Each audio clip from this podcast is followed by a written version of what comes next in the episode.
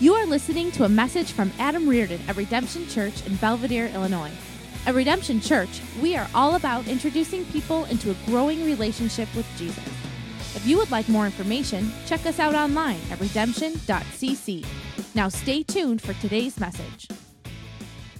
Uh, hey, I am so glad that you are all here this morning because we are beginning together uh, a brand new series at Redemption Church called Like a Good Neighbor. Uh, we're going to spend the, the next few weeks uh, really talking about what it means to be a good neighbor. Now, uh, the reason we're going to spend time talking about this is because of the art of neighboring or being a neighbor, or the reality is, is the people you live by directly impact your life and my life.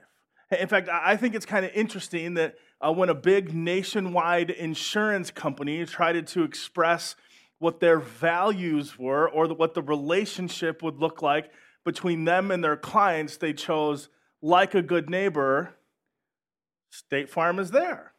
So I'd like to thank our sponsor this month. No, I'm joking. We don't have any sponsors. But think about it. Uh, a big company said, hey, what would it look like? Because no one gets excited about assurance. Nobody loves it when your insurance guy calls you. But State Farm said, hey, we want people to think of us like a good neighbor. And I think that's important because here's the reality.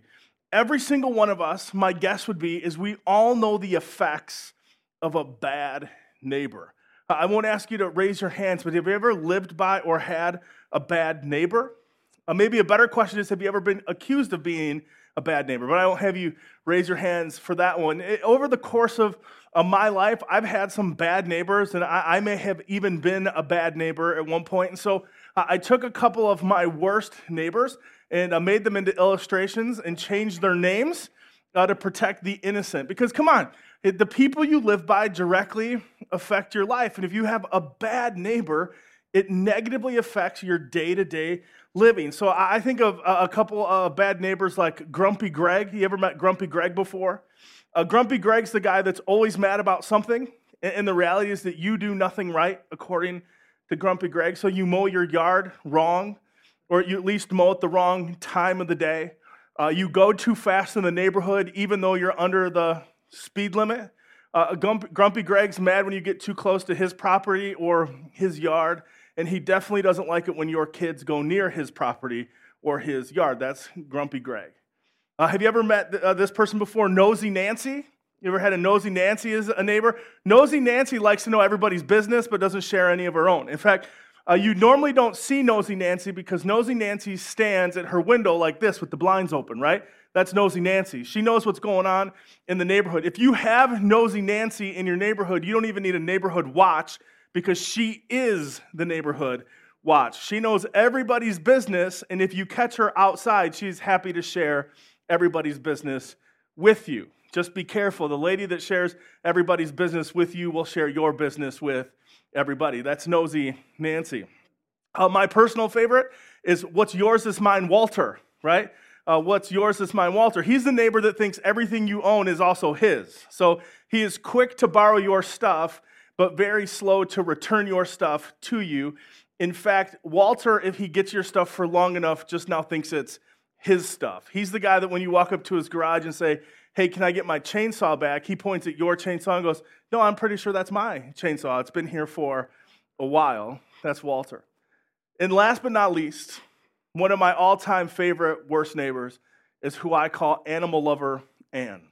Animal lover Ann has very wild extremes. Like, she doesn't have one cat, she has cats, right? Or she doesn't have one dog, she has dogs. Animal lover Ann goes so far, she doesn't just feed her animals, she likes to feed wildlife like raccoons and possums and whatever else would come eat her food. And so, animal lover Ann loves animals so much that she thinks you should love her animals the same way she does. So, the dog's barking all hours of the day and night shouldn't be a problem to you.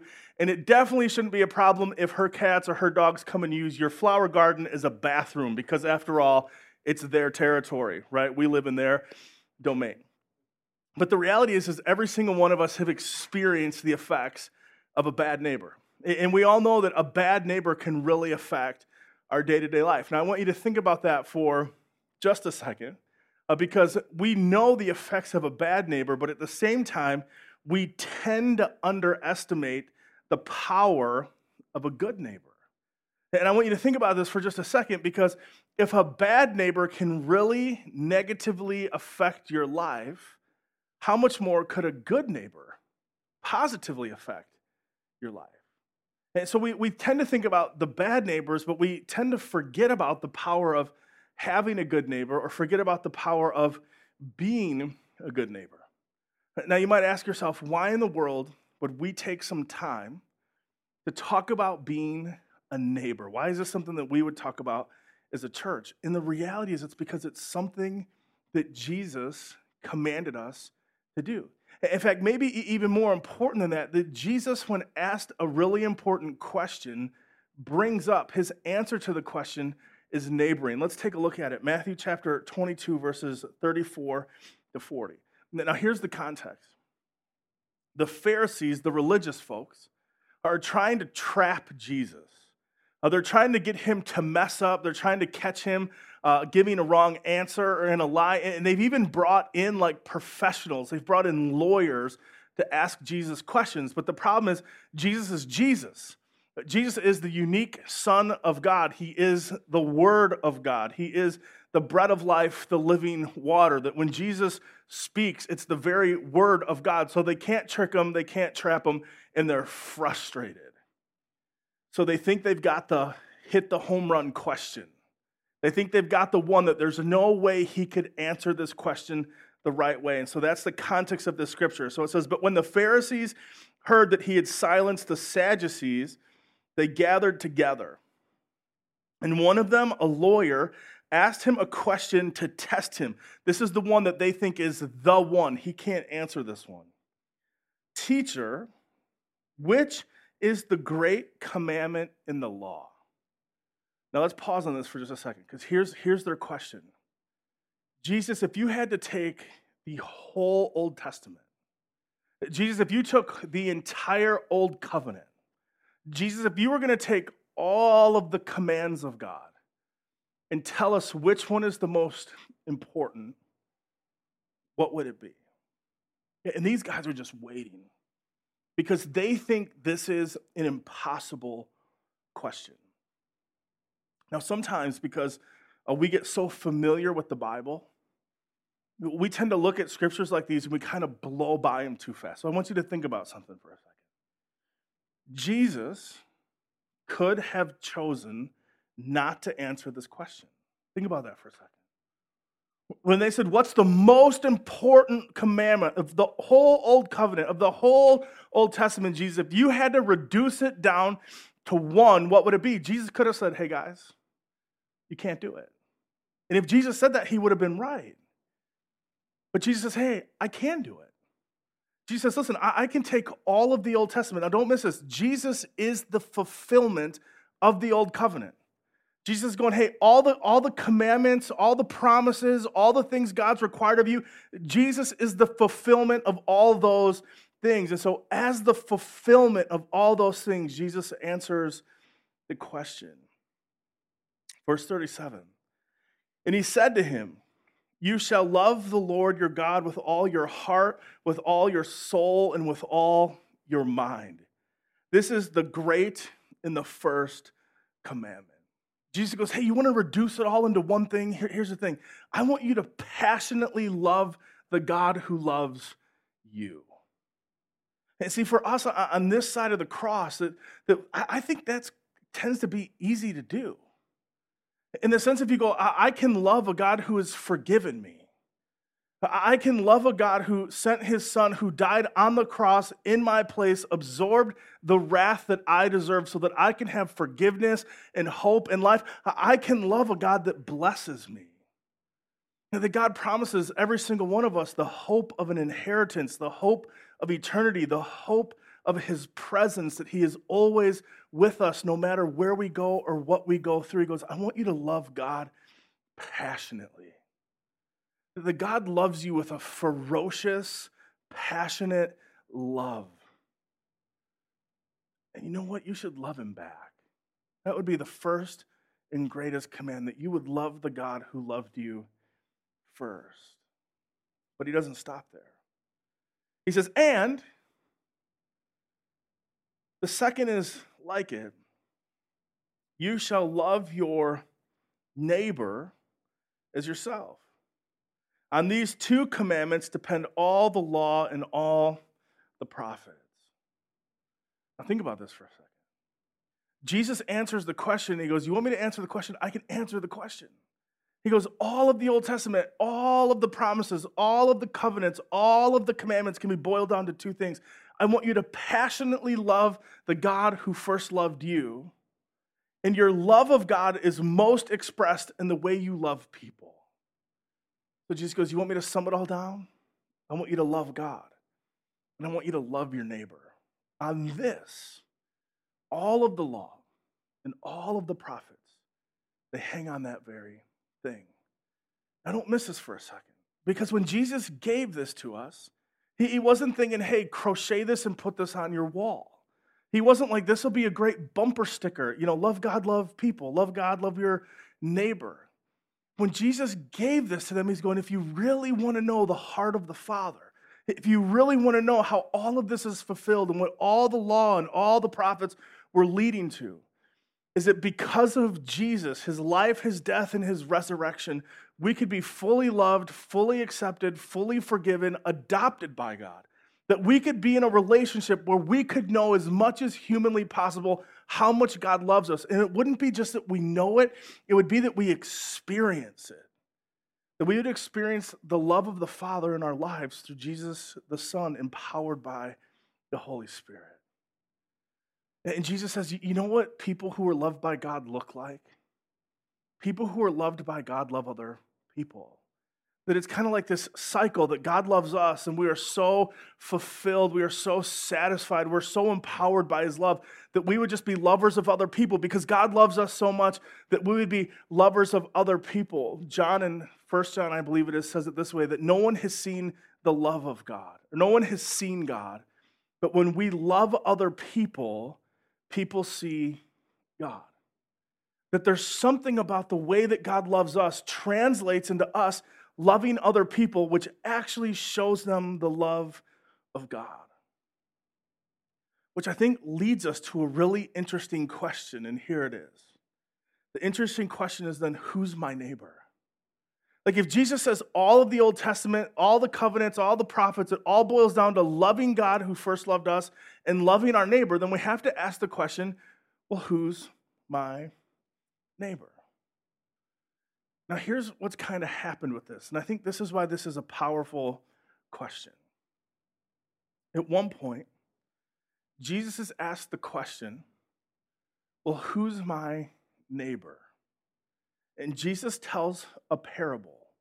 It's a story that he made up to make a point. And in the parable, Jesus says there's a man who was robbed, mugged, stripped half naked, and left for dead. And all these different people pass him by and avoid this man. And then finally, one man sees him, cares for him, puts him on the back of his animal, leads him to an inn, and pays for his recovery, how much it costs. And at the end of the story, Jesus says, in, in this story, which man was the neighbor? And they say, well, the man that helped him. And see, the big graduate level answer to the question of who is my neighbor, if you were going to say, well, everyone's my neighbor. It's the people I live next to. It's the people I work with. It's the people I go to church with. It's the people I come to contact with. It's e- even the people that I've never met yet. Everyone is my neighbor. You would be 100% correct. But here's the thing I have this sneaking suspicion that because we've labeled everyone as our neighbor, we actually treat no one like our neighbor. And see, what Jesus was addressing is in his time, people lived by and with people who looked like them, thought like them, and believed like them.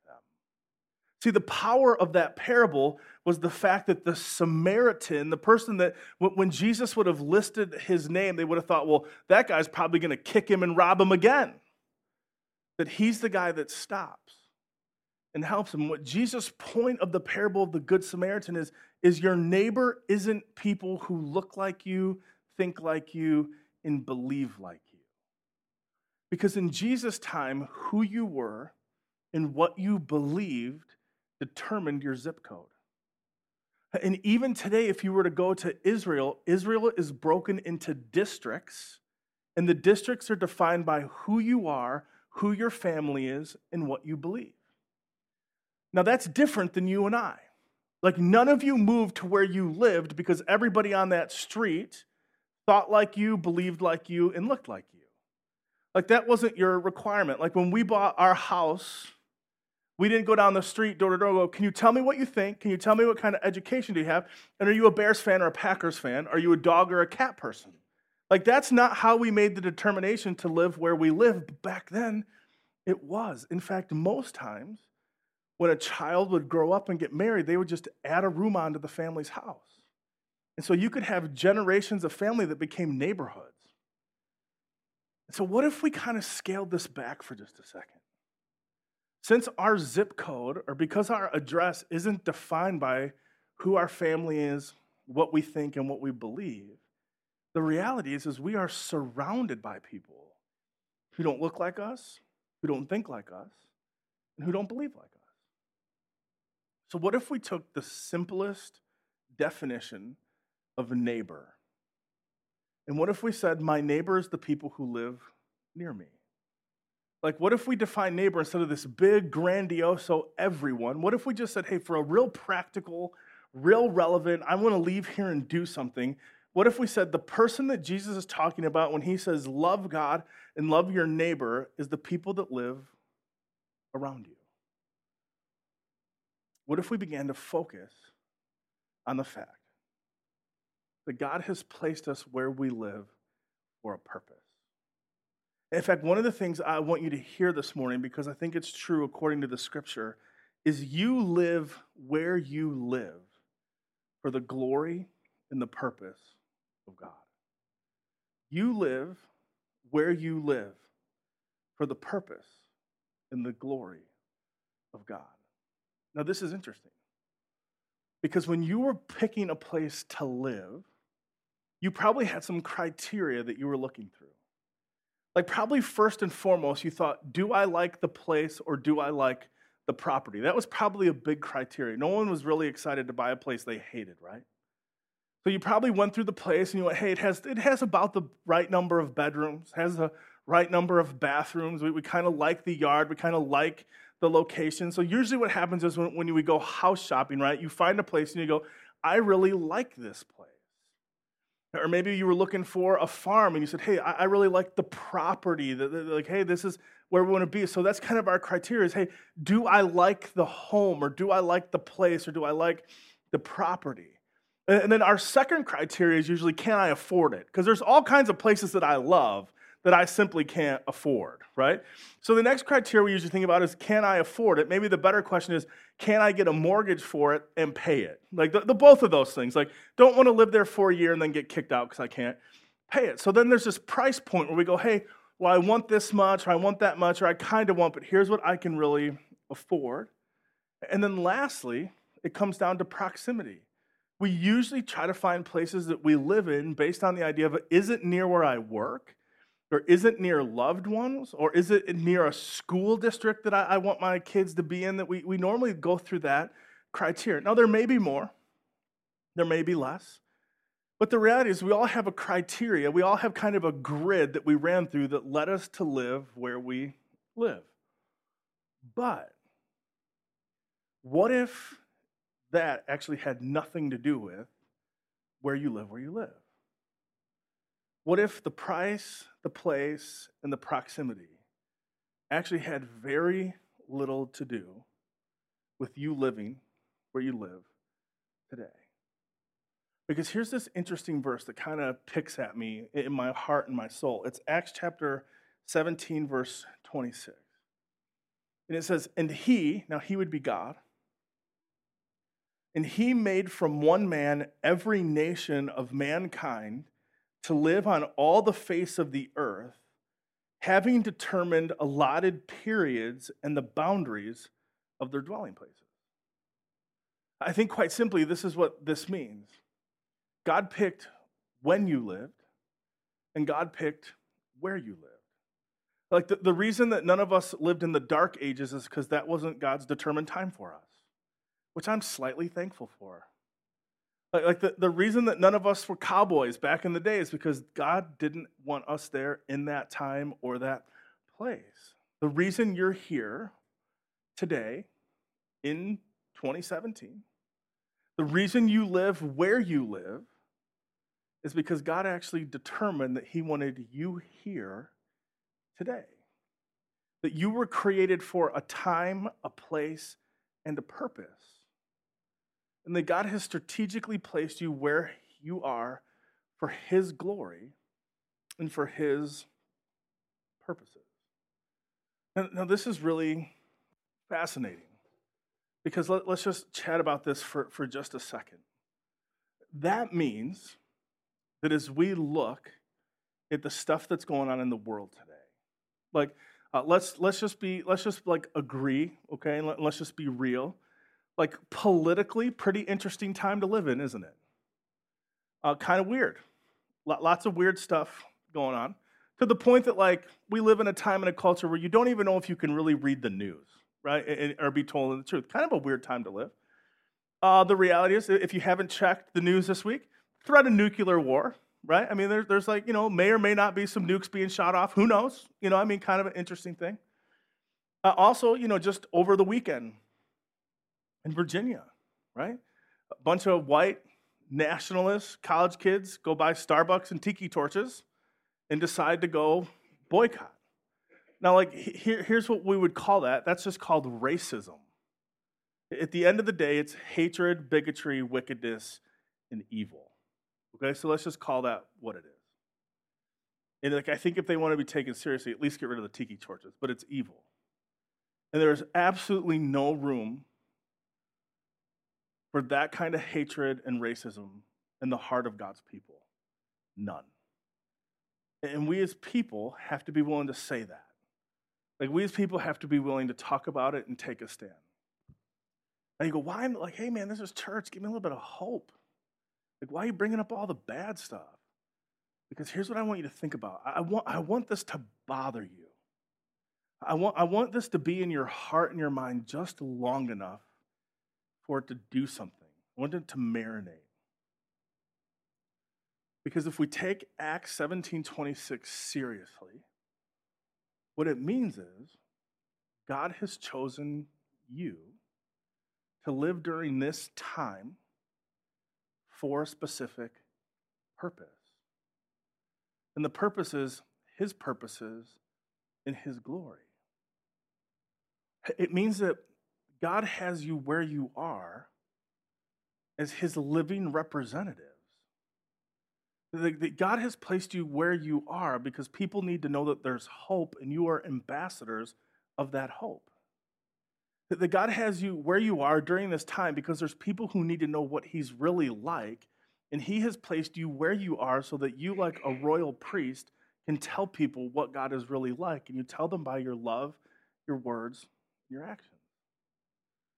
That there's people near you who need to know how Jesus loves them and has forgiven them, and He sent you to do that.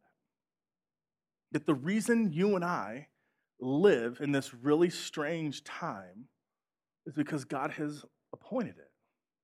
So I want you to think of it this way it's not that we're victims of time and culture. Because that's kind of what we tend to do. We kind of tend to be like, hey, it's time to build the bunker, at least put up a white picket fence. Like, hey, the world's really weird. What are we going to do? Let's retreat. And no, that's, that's not the answer. But God has appointed for you and for me to live in this time, in this place, for his purposes and for his glory. See, one of the things that every single one of us need to get a bigger, clearer picture on is our identity of who we are in Christ. That just because we're used to living one way doesn't mean that that's what God wants for us. It just means that that's what we're used to. But I believe, according to the scriptures, that God has more for us, that He desires more for us, that God has big hopes and big dreams for us, that God sends us to the places we are to represent Him, His love, His hope, His glory, his eternalness everywhere we go. And you go, well, where do you get that idea? Well, let's go to 1 Peter chapter 2, verse 9. And this is Peter talking about people who have been saved by Jesus. And he says, But you are a chosen race. That means we're citizens of heaven, like Pastor Tim talked about last week. That while we live here and we have driver's license here and we vote here, the reality is that we are citizens of heaven and that we are strangers and aliens in this world longing for our homecoming. You are a chosen race, a royal priesthood, a holy nation, a people for his own possession. That means you belong to him and he delights in you, that you may proclaim the excellencies of him who called you out of darkness into his marvelous light. Don't miss this. You live where you live because God has put you there to push back the darkness. You are the lighthouse on your street. You are the lighthouse in your neighborhood. You are the lighthouse in that farming community. You are that lighthouse in that apartment complex. You are the lighthouse in that trailer community you live in. You are that lighthouse on that college campus you live in. The reason you live where you live is because God has put you there to push back the darkness and proclaim the excellencies of Him who has saved you. And He has given you His Holy Spirit and changed you so that you could be a chosen race, a royal priesthood, a holy nation, a people who belong to Him and can never be snatched out of His hand. That you don't live where you live because the house was right, the price were right, or it was a great location. I believe that every single one of us lives where we live because God put us there for His purpose in His glory. So at the end of the day, it means that not only was Jesus 100% right when he said what he said, it also means that he had some plans for us. It means that every single one of us has an assignment in our homes, an assignment in our neighborhoods, assignment in our farming community, assignment in that complex, an assignment in that building.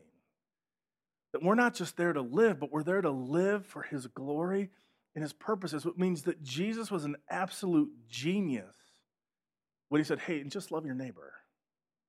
Hey, if you just love the people that live around you, it would change the world. Like, if you would not be a bad neighbor, but rather if you'd be a good neighbor, that we would actually see lives changed by Jesus. That hope would spread and become contagious. That darkness would be pushed back. That the enemy would get pushed back, and the kingdom of God would advance forward just by you and I loving our neighbor. So here's the thing we're not going to handle this all this week. I would invite you to, to make sure you're here for the next few weeks as we really discover what it means to be a good neighbor. But here's what I want to do I want to give us some action items. We don't do this often at Redemption Church, but I'm giving you homework, okay? Uh, you have some homework as you leave here today because James says, I want you to be hearers and doers. And so the best way I could figure out how to do that this week is to give us some action items, which are homework. And I even gave you a really fancy magnet to help you accomplish that. So this would be the point that I want you to get this out. Mine's stuck to the stand, but I want you to hold this for a second. Because what I want to do is give you three D's to becoming a good neighbor. Okay, so here's the three D's to becoming a good neighbor. The first one is this develop friendships. Develop friendships. If you want to be a good neighbor, learn to develop friendships. Now, one of the things we gave you was this magnet. And now I know, listen, I know for some of you, this doesn't look like where you live. Okay? I know for some of you, your house is in the middle. It's kind of like bingo, you get a free one. Okay? This one you're already good on. I know for some of you, there's like 20 acres between you and the next house. So you just imagine those acres between there, okay? Uh, for some of you, you're thinking, hey, that, that one house is way closer than that little inch. I mean, we, we kind of touch our, our garages or something. Here's what I want you to think of. If this is you, and if your neighbor is the people who live around you, could you put names on all these houses right now? Do you know their names? I'll just be honest with you, I couldn't do it. I know some, but I don't know all. So I'm admitting to you that I'm not a perfect neighbor and that God's doing some work in my own heart and the heart of my family because this is something that we're committed to. So here's, here's the thing Do you know the names of your neighbors? If you're like me and you go, no, then here's, here's your assignment learn their names. Learn their names. I once heard somebody say that the sweetest sound to someone's ears is another person saying their name. That we love it when people know us by name. Hey, see, we, we live in a culture and a time where we can get away without knowing people's names. We can say, hey, dude, what's up, bro? Hi, neighbor. What's up, sister from another mister? Right? Like, you can just never call people their names, but there's something significant when somebody says, I know you, and I know you by name. Now, here, here's what I don't want you to do I don't want you to go door to door with this magnet and be like, my church wants me to know your name. So if you could just tell me your name, it's like bingo, I'd like to put my, your name on there. I don't want you to do that. I think that would be offensive. That's why we didn't put our church name on here in case any of you did that. Like that wasn't our church. I don't know what you're talking about. That person sounds crazy. Um, here would be my suggestion to you. Put this up on your refrigerator because we all visit the fridge, okay? I'd tell you to put it on your TV, but it'd block the view, so put it on your fridge. And, and here's the thing start learning your neighbor's names. And as you know them, you can take a Sharpie or a, a, dry erase marker and you can write their name on there. And once you know their name, here's the thing start praying for them. Now, you'd say, why are you putting such an emphasis on knowing their names? Because here's the thing you can't build a friendship if you don't know their name. So, the step one to building a friendship is get to know your neighbor's name and then spend time memorizing it. Because the last thing you want to do is like learn your neighbor's name and then call them the wrong name next time you see them. Like, Hey, Jeff, my name's Bob. Ah, that's weird. Okay, sorry about that. Like, get, get their name. Get their name. Once you know their name, here, here's a couple ideas, right? How are you going to get to know their names? Maybe bake some bread, bake some cookies, maybe fire up your grill and invite them over. I mean, you, you be you. You do you in this. But listen, figure out a way to go introduce yourself to your neighbors and introduce yourself so they know your name and you get to know their name. And once you get to know their name, you can begin to develop a friendship. And here's how you develop friendships discover their stories. Discover their stories. Here's why discovering their stories is really important because every single one of us have weird neighbors. And if you don't have weird neighbors, it might be that you're the weird neighbor. But here's the thing we need to discover people's stories because you might have that weird neighbor you might have you might have the guy that's grouchy greg or animal lover ann or you might have that guy that gets really mad about stuff but here's the question what's their story? What, what's happened in their life? What are they like? Where have they been? How do i get to know them? You get to know them by knowing their story. See i love this because in John, Jesus goes to a place that nobody wants to go to, and there's a well there. And they, they get water from wells. So Jesus rolls up to the well, and there's a woman there. And Jesus, being fully God, all knowing, he already knows this woman's story, but he wants to give her a chance for her to tell him her story. And I love this exchange. You can go home and read it. It happens to be called The Woman at the Well, if you want to look it up. And Jesus goes to the well and he asks the woman, he says, Could you draw me some water? Wants to learn her name. And she says, Well, if you knew who I was, then you wouldn't ask me for water. What she's saying is, if you knew my story, you wouldn't even ask me to draw you water. And Jesus says, You're right, we don't know each other. Because if you knew me, you'd ask me for the living water. And see, Jesus has an introduction and they begin to talk, and then Jesus gets to her story and says, Hey, why, why, tell me about your husband. Why don't you get your husband? And she says, Oh, I don't, I don't have one. And Jesus, being Jesus, goes, You're right, you don't. You've had five, and the one you have now is not your husband. She's like, How would he know that? See, the reason stories are important is because stories always lead us to the heart. See, casual conversation eventually becomes deep conversation. If we begin to talk to people about little things, eventually it leads us to big things. And what's interesting is when Jesus leaves the woman from the well, she goes around t- town saying, I met a man and he told me everything I had done. It must be him. Do you think he could be the Christ. There's something really significant about getting to know people's stories. Because as you begin to develop friendships, you'll start first by learning their names. As you begin to learn their stories, then you can do the last D, develop or determine next steps. Determine next steps. I want you to hear my heart on this. People are not projects. People are not like the bathroom you're trying to remodel. The answer isn't hit them with the nail harder, okay? One of the things that's happened in, in church world is we look at people like projects.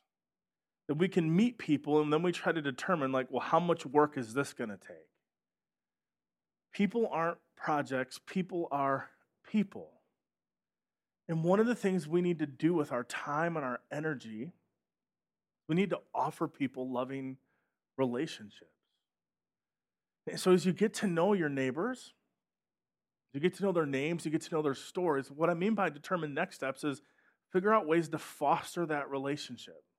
Relationships don't just happen.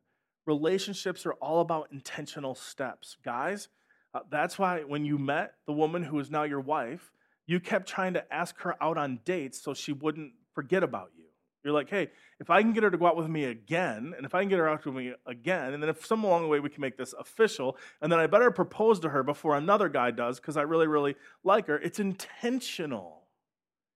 If you think about people who are your great friends, the reason they're your friends is because you intentionally spend time to them with them. And so think about next steps with the people you're learning. Think about next steps with your neighbor. Maybe offer to help them with a project. If your neighbor's out doing something in the front yard, maybe head out and go, hey, can I help you with that? Maybe a next step is just to provide something for them. Maybe go to their house and go, hey, we baked some cookies. We'd like to give you some. Hey, we made some bread. We'd like to give you some. Hey, we're firing up the grill. Why don't you come over for dinner tonight? Uh, maybe a next step is to party with them. Maybe you, you want to have some fun and invite them over. Go, hey, we got we got some stuff going on. We're gonna throw football. We're gonna. You guys are invited. Come on over. Like if you have a pool, the pool's open. If you're going to watch a game, watch a game together. But say, hey, why don't we why don't we get together from time to time and be more than just neighbors? We could be friends. And then maybe even at some point, as you're in that relationship, you go, hey, you know what? Why don't you guys start coming to church with us? Maybe that'd be a next step. Instead of looking at people like a project, why don't we just look at them as people and offer them relationships? And in the course of those relationships, as God gives us the opportunities we begin to invest in them. And as people know that we begin to love them and truly care for them, I think God does a work in them. In fact, here's what I think I think our response to Jesus is to hear his word and do his word. So when Jesus says, Love God who loves you, love the God who loves you passionately, you should love him in return passionately. I think we should do that. And if we don't, I think we should repent of our sin, admit to God that we got it wrong, and then we should reevaluate and make the changes we need to make to love Him the way He wants to be loved. And when Jesus says, and also just like it, you should love your neighbor as yourself, I think we ought to respond to that. And so if we haven't, we need to repent of our sin and tell God we're sorry, we got it wrong, ask for His help, and make the changes and the adjustments we need to make so that we can begin to love God passionately and love our neighbors as ourselves. But here's the thing God alone can draw people to himself. You and I can't save anybody. You and I can't make anybody bend the knee at the name of Jesus. That's not our responsibility. That's the work of the Holy Spirit. Our job, your job, my job is to love God like He loves us. And in return, just to be a really good neighbor. So I'd invite you to join me over the next couple weeks as we discover what Jesus means when he says, be a good neighbor. Let me pray for us. Thanks again for listening to this message from Redemption Church in Belvidere, Illinois, where we believe faith is a journey, not a guilt trip. Listen again next week, but in the meantime, visit us at redemption.cc.